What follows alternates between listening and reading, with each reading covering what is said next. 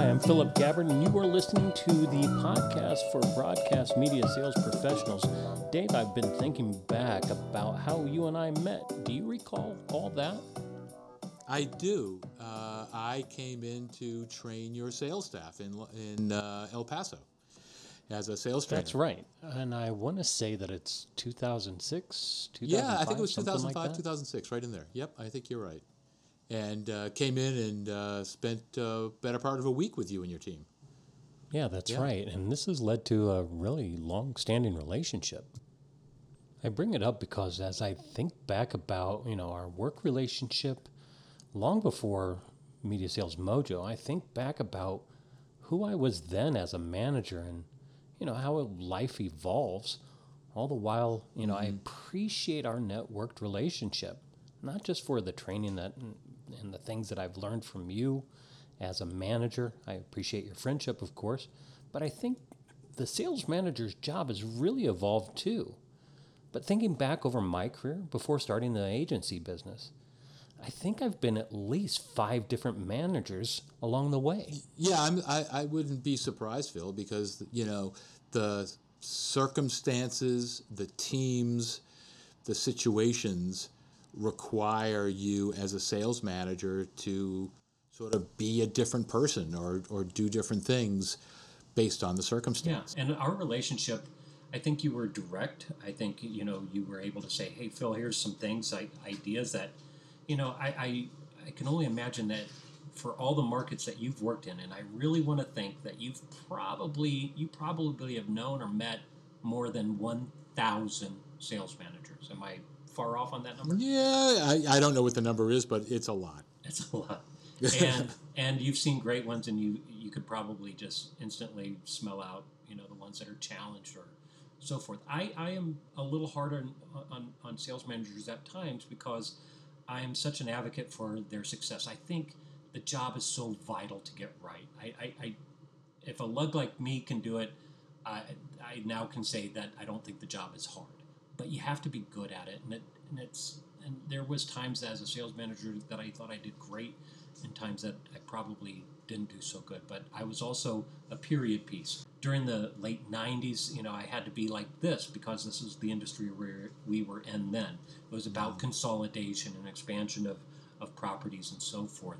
We were fighting satellite, you know, uh, uh, radio and cable TV things have changed. Now we are fighting different things, and consolidation has has really changed the the game for all of us. But I, I kind of surmise after some time that the game was no longer about me, the manager. My job was really to manage one on one and individually. And I think that if you have hired and inspired and fired or retired correctly, that you've done a good job so far. If you've got the right people, the next level thing to do is get out of their way.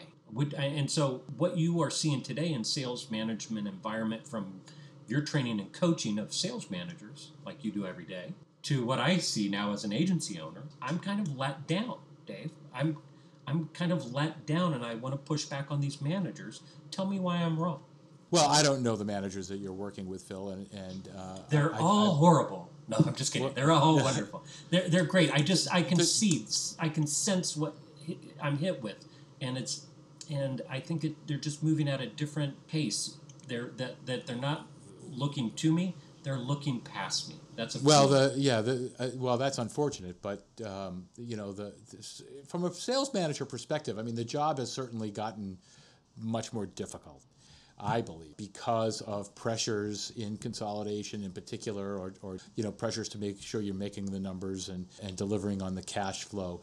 It's difficult to find and retain terrific talent. The the job situation in a lot of cities is very very tight. People don't change as frequently as they used to, or there aren't people available as there there used to be. Um, I have people that I know that are that are terrific terrific sales managers. yeah. People that you would that if, if you're a seller, man, you want to work for these people. Right. They can't they can't find people to work for them. They just can't find them because they, you know the job situation's so tough. So I remember back in the day when it was fun, and, and I got to really tell you that I don't see a whole lot of abounding fun. This we keep talking about how fun this industry is, and it should be. And And I hate to say it, but one of our most listened to shows has been a show that came out of a request to talk about burnout. And, Yeah. and, it, and it bothered me. I thought that I, I see a lot of symptoms like everybody trying to do the same thing. I will need you to sell radio and TV and now digital. And I'm trying to make all of these individual sellers that might have good sales traits and abilities, but now this management team is trying to make them all do the same thing. This is not synchronized swimming, right? This is more like a, a, a football team. You got 11 players that do 11 different jobs just to try to advance the ball down the field, right? Yeah. So- yeah. Well, I mean, I think that's I think that's an apt analogy. But you all you're also working with sales managers who can't find a decent tight end and a decent left tackle. Okay, I mean, this is the problem. Yeah. So so what happens? You still have to advance the ball, so Yeah. that responsibility revolves back to the sales manager, which puts additional pressure on. It's probably the hardest job in all of, of media, in my uh, experience, is being the sales manager because Yeah. you're getting pressure from up top, and you cannot let that pressure leak out from the through the bottom. Right. You cannot let it come back out through your t- into your team. You have, you know, you stated it earlier.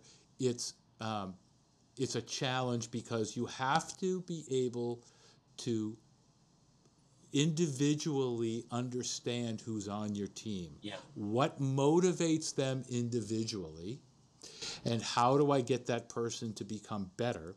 At the same time, trying to manage and lead a team effort. You know, you and I, as sales managers or working with sales managers, would have uh, a situation. Let me give you just a, an example. Okay. We uh, we're, we're trying to make the quarterly budget. We are forty thousand dollars short of making the quarterly budget. Quarterly budget is five hundred thousand dollars. We are at ninety-two percent of budget with uh, a month to go, and we, you know, and our forecast is such we're going to be short twenty-five grand. Okay, I want to get, you know, we our goal is to get to the budget. That's that's what we have to do. So I've got a sales team of six people. Two of them are over budget. Two of them are just under their budget, what uh, going to be under their budget, and two of them are lagging so substantially. How do I motivate the team to make up what is important to me?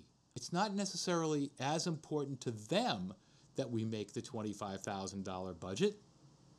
Yeah. It's important to me yeah.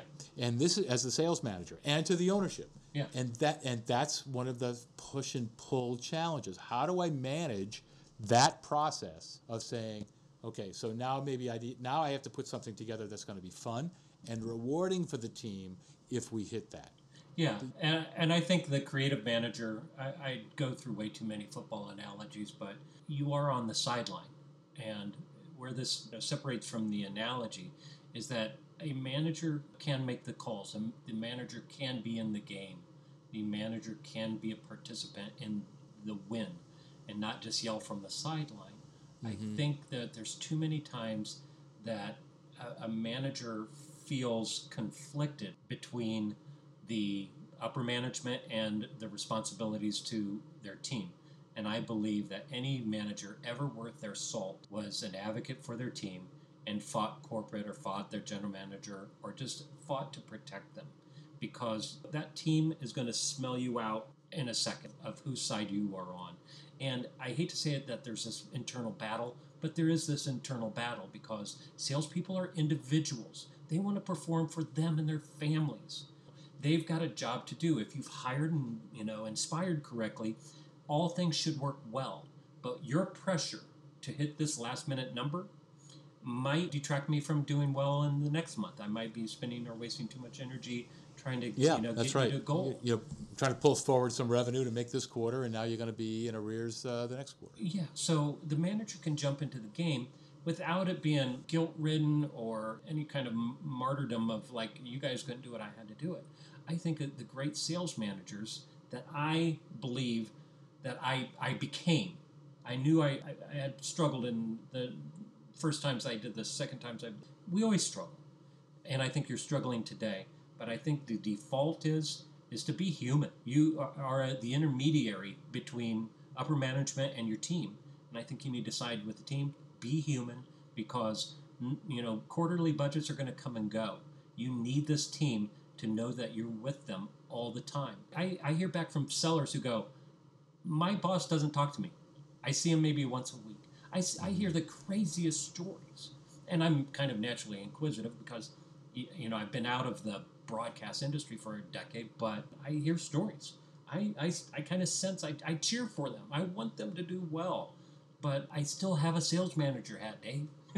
you know, it like I said, it's it's a uh, it's a very tough push and pull job because as a sales manager, you know, you have to be responsible to so many different constituencies uh, in order to make your team really work. Yeah. Um, but if you go to bat, you know, if you're sh- if you're showing that you really care for these team members, you're there to try to make them better and try to help them make their budgets and their money.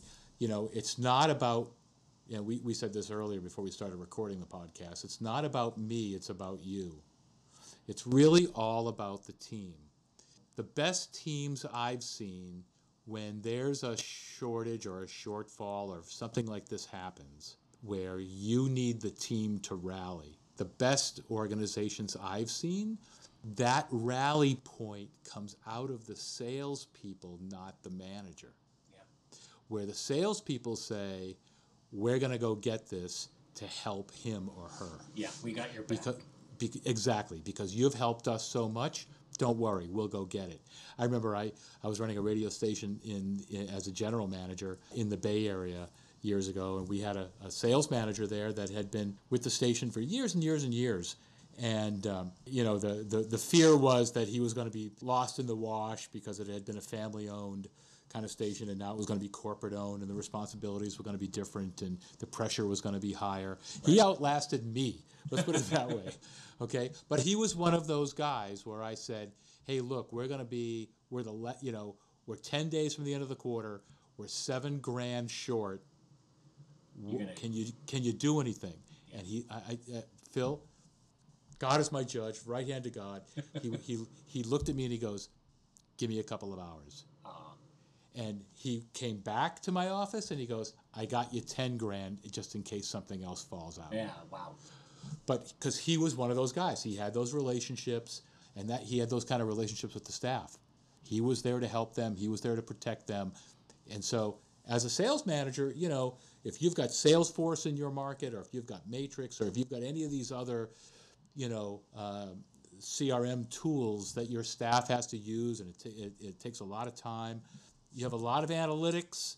Some people look at it and go, "It's just, you know, it's just a, a mind game. It's like I, I just want to control you and Yeah. see what you're doing and all of that." You can use that if you're if you're a, uh, if you're a sophisticated enough and, and trained enough sales manager. You can use that data to help those salespeople get better. Yeah, you know, and I and I've, I've said some things about you know those CRMs, and and I can't even recall what systems I used back in the day, but Salesforce wasn't part of them. But I do hear a lot of complaints. But I now listening to you, Dave, I I, I get it. I think how I, I now want to say it is that the sales manager that has these these expectations of using these tools, how you fight back against you know people who resist using these elements. Um, I call them control tool. I think if they understand that this is what's being asked of you, the sales manager, in the right way of saying, look, we've got to do this because we're doing this together. I need it. You know, why does the mm-hmm. manager need this information? Because this information helps give me guidance, and I that really is just you know the upper level expectation of a sales manager is giving guidance to the general manager and above.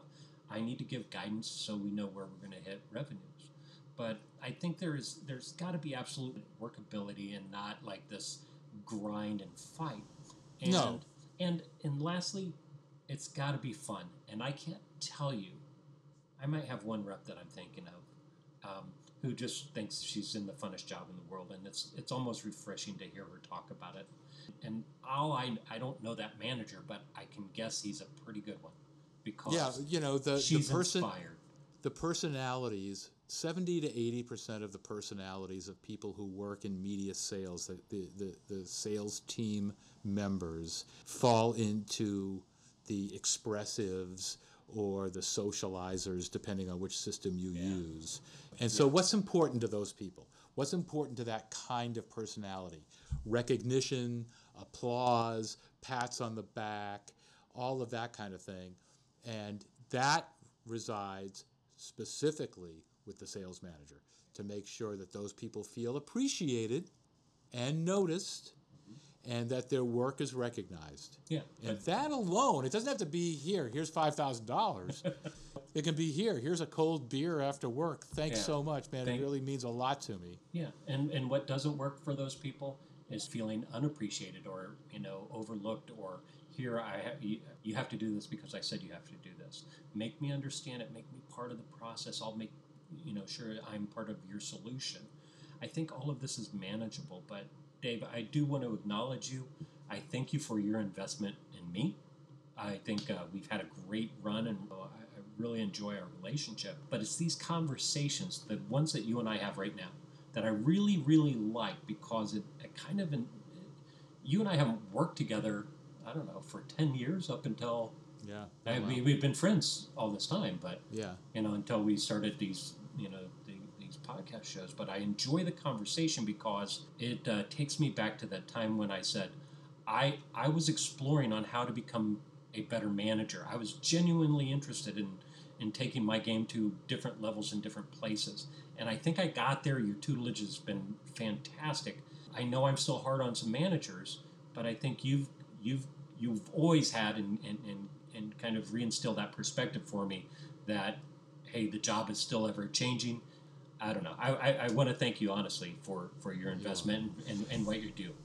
Well, thanks. You know, it's I, I love working with sales managers because, as I said earlier, it's I, it's I think the hardest job in the station, and it's the most important job. The fastest way, the best way to generate more revenue for the stations is to have a better qualified, better experienced, a better sales manager. The sales manager is the is the linchpin. So we have I to spend a lot of time with with him or her, uh, and with them, and talk about strategies, cha- you know, challenges they're facing. How do I get this person to move? You have to manage people individually, and I've got a million stories and a lot of uh, experience in doing that. And it's it's really a study in, in humankind to, to watch all of these things.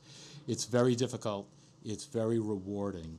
And I just cheer on the sales managers because I know how hard the job is and I want you to do well. If you want to reach out to us at askus at mediasalesmojo.com, if you're a sales manager and you've got a particular challenge uh, that you might be facing, we'll protect your identity. But if you want to forward it to us for us to noodle on and maybe get back to you or maybe make it part of a podcast of something that we might want to share with other people, we would love to do that. Yeah, Dave, you're a good egg. Thanks for listening. Great conversation, as always. If you have any additional questions, uh, do reach out to us at askus at mediasalesmojo.com. You can also follow us along on LinkedIn or Instagram, Facebook, but participate. It's important what we do, it's important that we grow. Um, I'm really proud of, of, of the feedback that we're getting, and the ideas just keep pouring in. So thanks for your time. Thanks for listening. Have a great sales week and happy selling.